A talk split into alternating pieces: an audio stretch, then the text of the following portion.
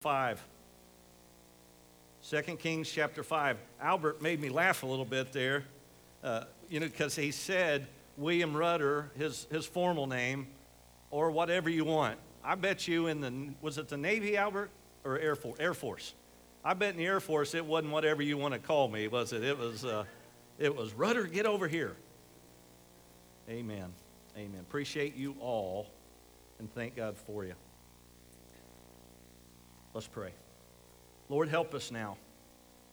Speak to our hearts. You brought us here for a reason and a purpose, and that is to be reminded of how much you love us, that you're holy. Our nation will celebrate. Lord, we all recognize this summer's got to be better than last. And we thank you for that. We thank you for where we're at. We thank you for things getting better. But we also ask that you would just change our nation spiritually. Lord, help the gospel and Christianity not be something that we see in a rearview mirror just in America's history. Help it to be part of the fabric now, today. Help people recognize that what we're looking for is you. So have your way now. In Jesus' name, amen. Title of the message is Memorial Markers. My mom and dad are from East Tennessee, and we grew up with Memorial Day also being something called Decorating Day, where they would go and decorate the graves of loved ones in different places. Even this week, my dad called his first cousin in Clinton, Tennessee, and asked her, he ordered flowers and asked her if she would go to Coalfield, Tennessee, and decorate the grave of his mom and dad, my granny and Papaw Jackson. No doubt you've walked through a cemetery before and you've read some interesting things on the markers themselves. We call that an epitaph. It is a short text on a deceased person's life. For instance, grace, dignity, and elegance personified. Joe DiMaggio's grave. I'm ready to meet my maker. Whether my maker is prepared for the great ordeal of meeting me is another matter. Winston Churchill may have thought that was funny, but I can assure you there is a holy God ready to meet his creation. I will not be back after this message. Does anyone remember Merv Griffin? If you do, raise your hand. You are all old people. Okay? James Herbert said, "Death is but a key." An English farmer wrote, "We plow the fields and scatter the good seed on the land." One man named Mr. Pease said, "This ain't the peas, this is just the pod." Pease shelled out, he's now with God. Oh, they can be personal and clever and moving and insightful. But to tell you the truth, all of us will have something, whether it's inscribed or not, on our marker if we die before the Lord Jesus comes. And here it is. What did he or she do with Jesus Christ? That's the question it all comes down to. What do you do with Jesus in your life? Now, in 2 Kings chapter 5. I'd like to say that I'm making my way out of Kings, but I can't right now.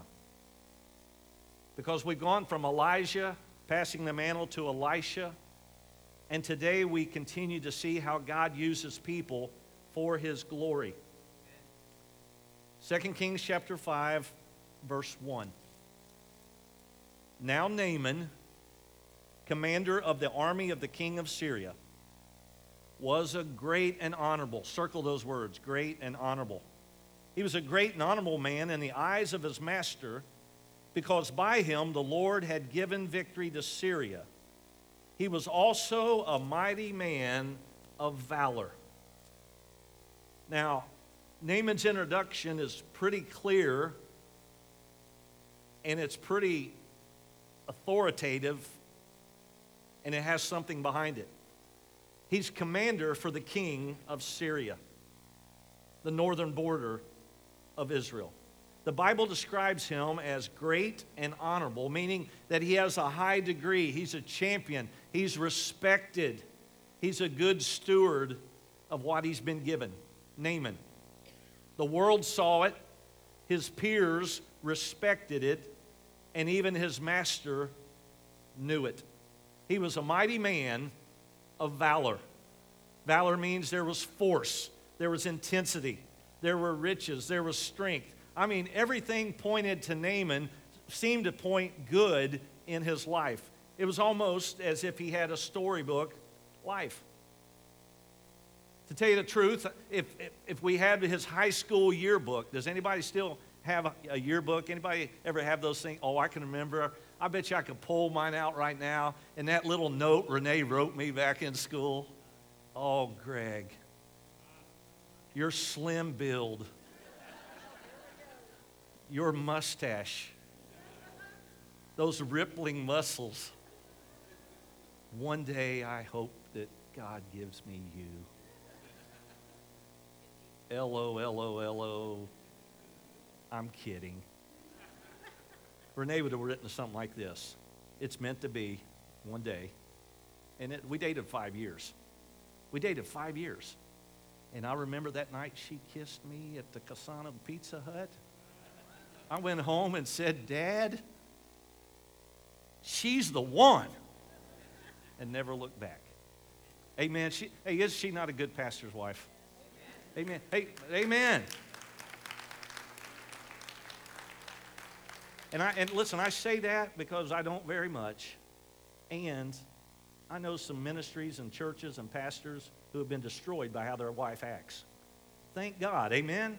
Thank God. Well, anyway, I'm not even sure where if the yearbook of Naaman's life, listen, he would have won everything. He would have been the most handsome, the most popular, the most athletic, the most likely to succeed. He would have won it all. And based on what I read in a limited verse about Naaman's life, none of it would have happened had it not been for God. What do you mean? Look back at it, okay? The commander of the army, the king of the army of Syria, was great and honorable. He was a great and honorable man in the eyes of his master, and because by him the Lord had given victory. Anything good in Naaman's life was simply because of the goodness of God.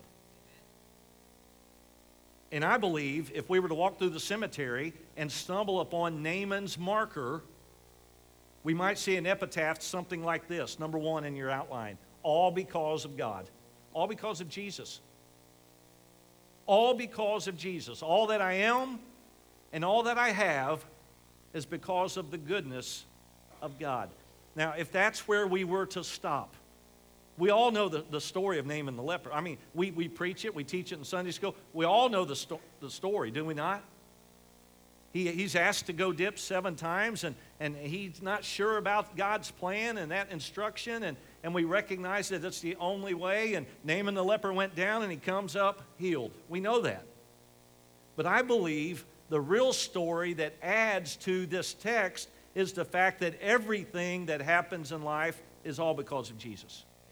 God's got a plan for us, folks. It's not just to live into our 90s or well into as long a life as we can, and then somehow a few of our family members gather around a graveside, and that's it. No, God's got a plan. And His plan is for you and I to recognize His hand in your life.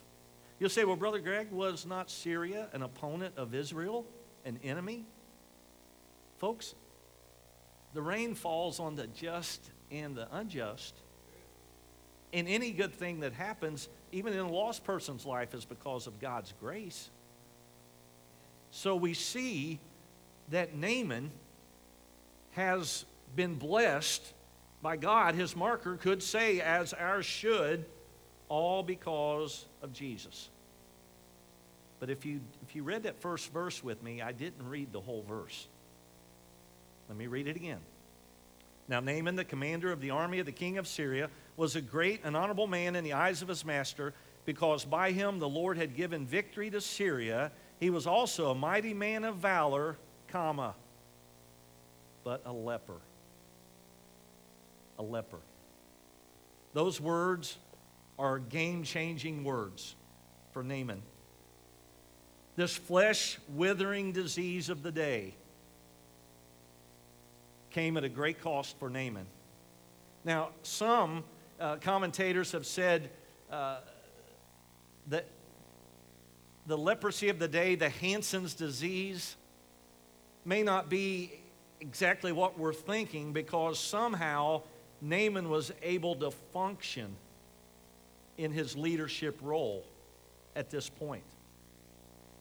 Oh, it was serious without a cure. It affected his life even to the point of desperation. And let me tell you this morning that when you get desperate enough, you're going to look for help. If you don't believe that, I don't know who's worse, men or women, when it comes to actually feeling bad enough to go to the doctor. Oh, quit, don't look at your spouse. Or actually hurting bad enough to finally say, I can't cope with this anymore. Anybody will say amen? When you are desperate enough, listen, and someone says ER, you don't care. You finally say, it's the only hope right now. Let's go. Let's go. A leper, but a leper.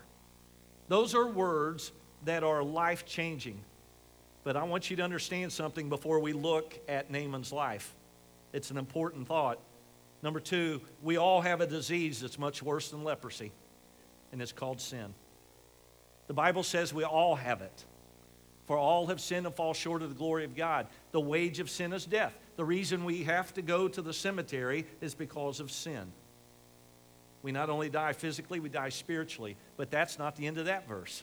But the gift of God is eternal life in Jesus Christ our Lord. Amen? How many of you believe that? If you really believe in eternal life, you're saying that when I die, I believe God will be there waiting. You see, a person who doesn't believe in God saying something like this: when I die, I hope God's not there. When I die, I sure hope God's not there. Failure to be healed of sin results not only in physical death, but in spiritual death, which means you're forever separated from God in a real place called hell. Now, in the story of the rich man and Lazarus, the rich man in hell could see Lazarus in Abraham's bosom. He could see it. That might be an indicator that in hell we see what we miss, but we'll never be able to have it. And folks, listen to me. I believe hell is worse than you and I can ever imagine. Amen. And I also believe that everyone in hell realizes that there's a God. Well, what do you mean, Brother Greg? The Bible says every knee shall bow, every tongue confess. Now listen carefully. Write this down. Do you have a pen or pencil? Hey, we're getting close to putting pens back in those spots. We're getting close to putting those hymnals back in them pews. Amen. Are you ready to write? As the one preacher said, do you have your pen? Lipstick, mascara, whatever you have. Go ahead and use it. Okay, here it is. You ready? There will be and there are no atheists in hell. What do you mean by that? I thought an atheist is somebody who doesn't believe in God. Oh, they do. But I can assure you in hell they believe there's a God. I can assure you in hell you recognize what you have missed, folks. And if hell is worse than we can imagine, I believe heaven will be better than we can imagine. Amen? 1 Corinthians chapter 2, verse 9, eye has not seen, nor has ear heard, nor has entered into the hearts of man the things which God has prepared for those who love him. And as a Christian this morning, aren't you glad heaven is real? Aren't you glad that you can stand at the graveside of a loved one that you knew was a believer in Jesus Christ and know that the Bible says that we'll even be, there'll be a reunion one day because of the promises of God? Emily Dickinson, in a little short writing called Heaven, listen to this. It's entitled, Heaven is What I Cannot Reach. Heaven is what I cannot reach. It's the apple on the tree, provided it do hopeless hang that heaven is to me. The color on the cruising cloud, the interdicted land behind the hill, the house that's behind, their paradise is found. And I read that and I thought, hold it, Emily Dickinson. Heaven is not some place you have to figure out how to find. Heaven is a prepared place for prepared people that Jesus is waiting for his children to come and live in forever and to be with him forever. The poem is like it's always out of reach. It is when we try to get there our own way. We'll always come up short, but by the cross of Calvary and the goodness of God, we have hope. Amen? He built a bridge so that we could get there. So this morning, understand something. There's a real heaven, there's a real hell, and heaven is reachable. But you have to come by way of the cross. You have to come God's way. Now, that was a little bit of Naaman's problem. He wasn't sure he wanted to surrender to God's way. All right? We'll see that in this story. Verse 2. And the Syrians had gone out on raids and had brought back a captive, a young girl from the land of Israel. She waited on Naaman's wife.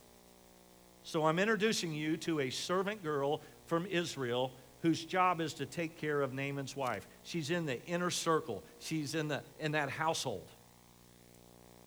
And she said to Naaman's wife, her mistress, if only my master were with the prophet who is in Samaria. Do you remember who this might be? Elisha.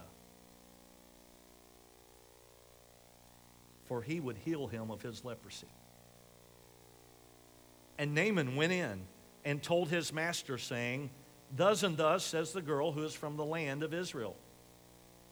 Then the king of Syria said, go now, and I'll send a letter to the king of Israel. So he departed and took with him 10 talents of silver, 6,000 shekels of gold, and 10 changes of clothing. You talk about getting ready for vacation. Oh, we'll clarify that in a few minutes. Okay? This servant girl. She doesn't have a name in Scripture. Do you know the Bible uses a lot of people like that? No name ever given to them, but God uses them for his glory. Now, here's what I see in the life of this servant girl. She doesn't let her circumstances steal her joy. She doesn't let the circumstances crush her faith.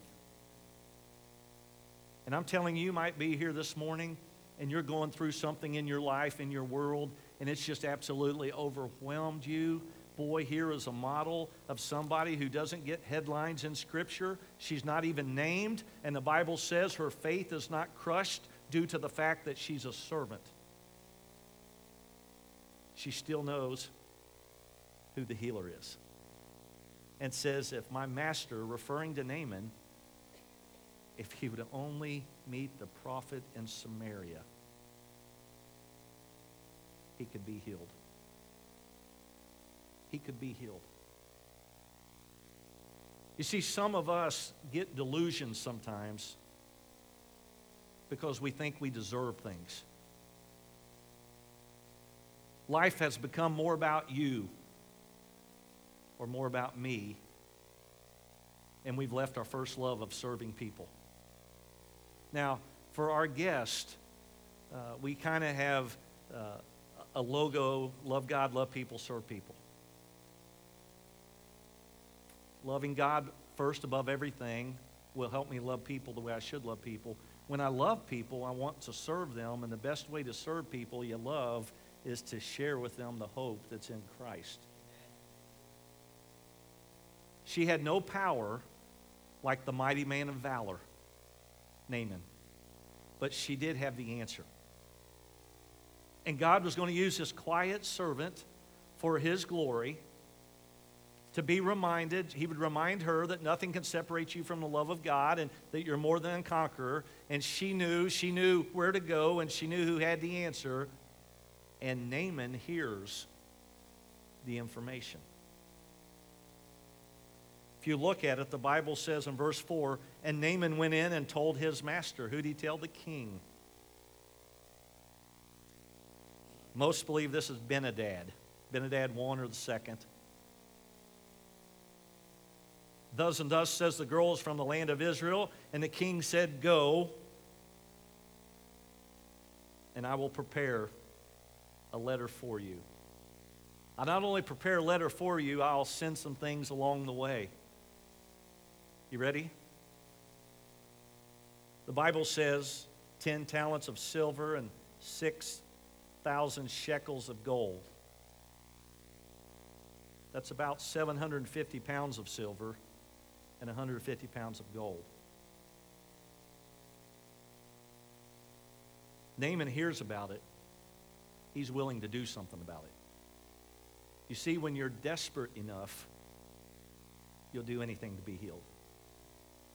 And until a person recognizes their ultimate need to be saved and forgiven, sometimes we run away from God. But I'm telling you, when your back's against the wall and the doctor says you're not going to get any better, and we recognize that not everybody lives to be 150 years old, we realize for many of us sitting here today that we're on the back nine. We've made the turn. Life's most important question, what will I do with Jesus? Well, Nathan does something.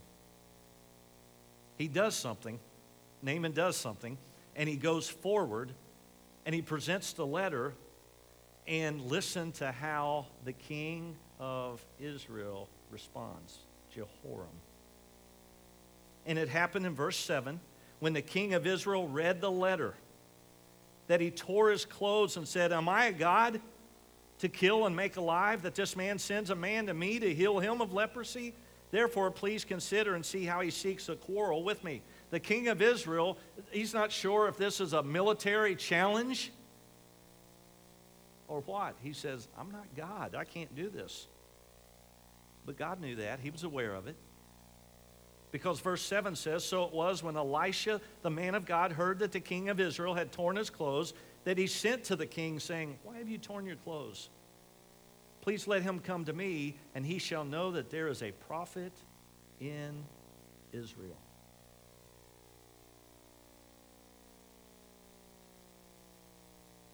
Don't you be confused by a 30-minute program on Christian television that shows a bunch of healing going on.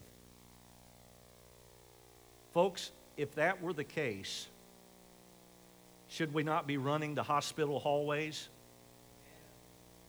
Listen to me.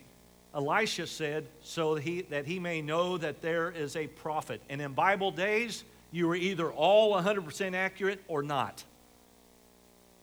You didn't walk around touting to be something that you couldn't be, and you're not. God had a plan. Elisha knows what's going on. He hears that the king recognizes that there's nothing he can do, but Elisha is representing somebody who can change everything. Verse 9. Then Naaman went with his horses and chariot. Boy, horses and chariot. Yeah, remember, something had to transport all of that wealth.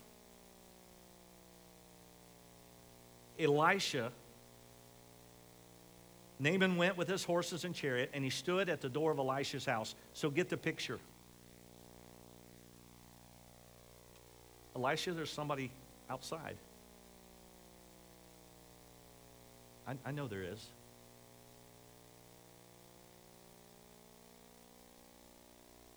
They've come to see you. I know they have.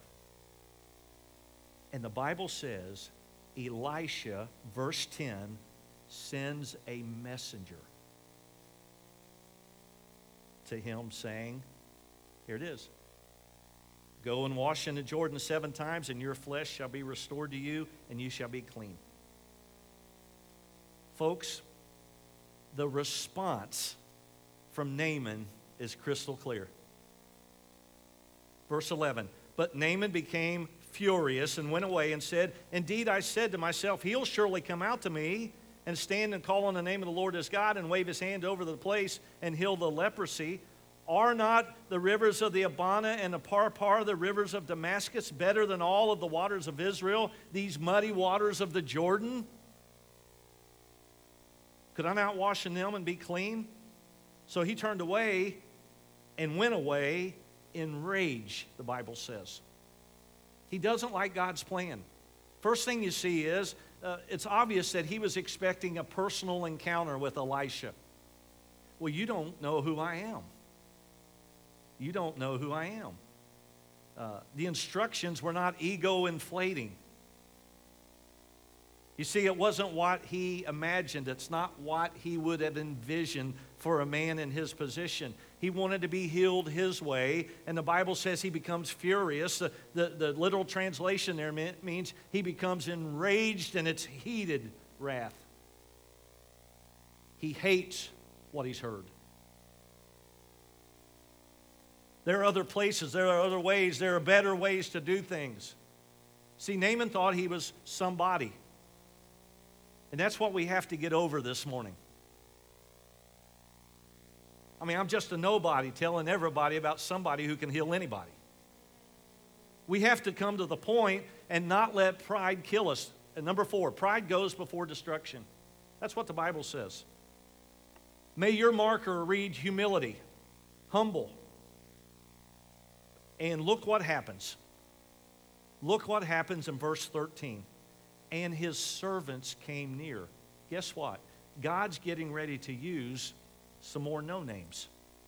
Just like the little servant girl that told his wife where he could find healing. And his servants came near and spoke to him and said, "My father, if the prophet had told you to do something great, would you not have done it? How much more then when he says to you, wash and be clean?"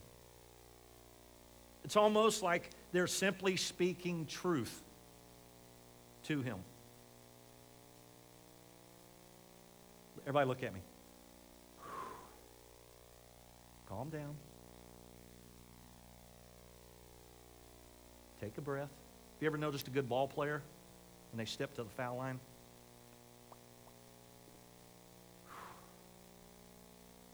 A good baseball player?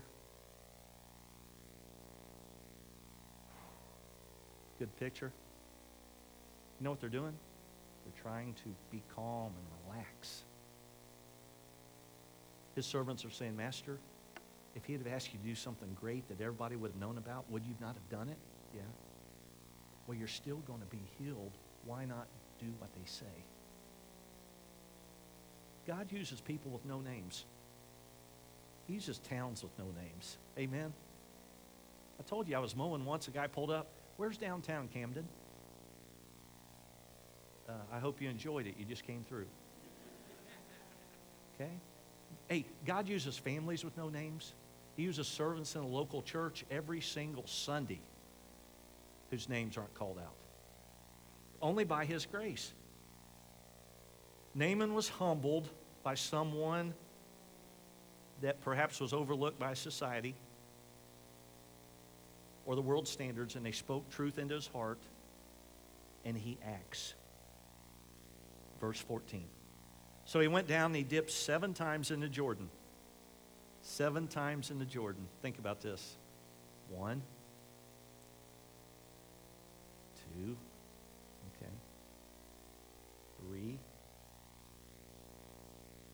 4. I have a feeling maybe at 4 he goes, "Are you kidding me?" 5. 6, what a waste of time. 7. And when he come up the 7th time, the Bible tells us that his skin is restored and his flesh is that of a baby, a child. Have you ever felt the skin of a baby? Soft. Unblemished. No battle scars from life. No crow's feet. Baby. You see, God does not only heal and put things back together, He makes them brand new. When you give your life to Jesus Christ, He not only forgives you of your past, He gives you a new start. That's the good news of the gospel. And what is Naaman's response? verse 15. And he returned to the man of God. This would be Elisha here. He and all of his aides, and he came and stood before him and said, Indeed, now I know that there is no God in all the earth except in Israel. Now, therefore, please take a gift from your servant.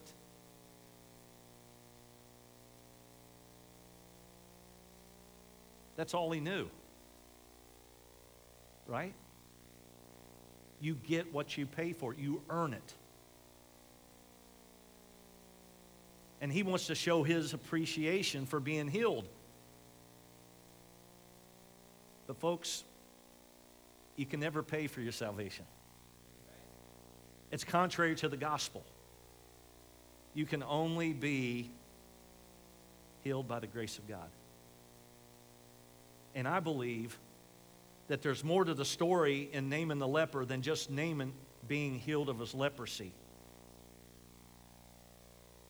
And I think we find it in the end of this passage.